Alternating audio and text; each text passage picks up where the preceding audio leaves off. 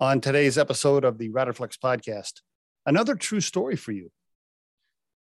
I know I'm famous for those, right?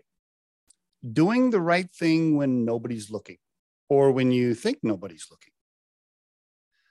I was on a store remodel project, retail, back in the 90s.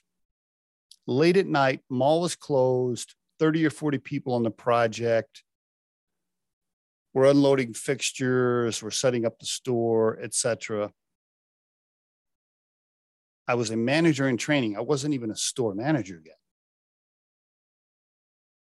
There wasn't really anybody of significant importance there uh, other than the store manager of the location and the district manager was there. Nobody else there that I knew of anyway, I always, even at a, at a young age, I always prided myself at trying to just work harder harder than everybody else or hustle more than everybody else around me. Right? I've just done that. I don't know since I was a kid, and this day was was no exception. Right? We're at the remodel, and I'm trying to move faster and unload racks faster than everybody else, and I also had natural leadership tendencies, which I uh, exercised on a regular basis. so uh, on this remodel, I was doing that even though I was at MIT manager in training, and there were a lot of people there that outranked me at the time.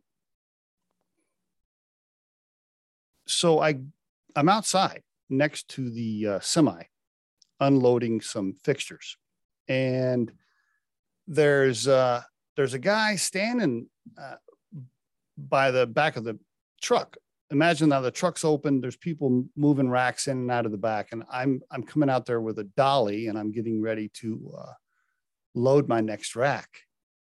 And i see a guy just kind of standing there he's not doing anything. So i start directing him. I'm like hey man can you uh you grab that uh, grab that side of the rack kind of lift it down? And i'm kind of just taking charge and kind of you know directing him so to speak uh, lift it here, lift it there. Yeah, do this, turn it this way, blah, blah, blah. I did that over the course of uh, the next half hour several times because he, I, every time I'd come back out to the truck with the dolly to get another rack, he's just standing there. So I'm, I'm like, why, why is this guy just standing here? He's got to do something. anyway, the district manager comes outside. I'm standing by the truck. And he, he says, Oh, Steve, uh, have you met Vern? Vern, the vice president. uh, you know, I crapped my pants. I had no idea that Vern, the vice president, was going to be on site that day. Nobody had said anything. He just showed up late at night, standing there in the dark next to the semi trailer, watching everybody. Several things about this little instance, right? The first one is this he just smiled and had a great attitude and just followed my lead. That's number one. Never acted like he was too good to help, never acted like, you know, he didn't give me the look like, who, who the hell do you think you are? Nothing like that. Like I never would have known. Like he just followed right along. He let me do my thing. So that was number one. His attitude about it was fantastic.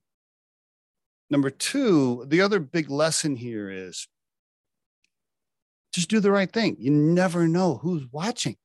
You just never know, right? You never know. If you'll just hustle your ass off and do the right thing all the time, even when nobody's looking or nobody important is looking, you'll get noticed. Okay. Good things will happen to you and your career will prosper if you'll just hustle and do the right thing.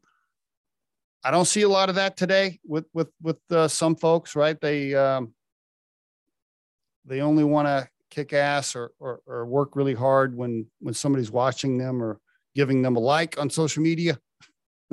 if you do the right thing, even when somebody's not watching, good things will happen to you. And there is your Riderflex tip of the day.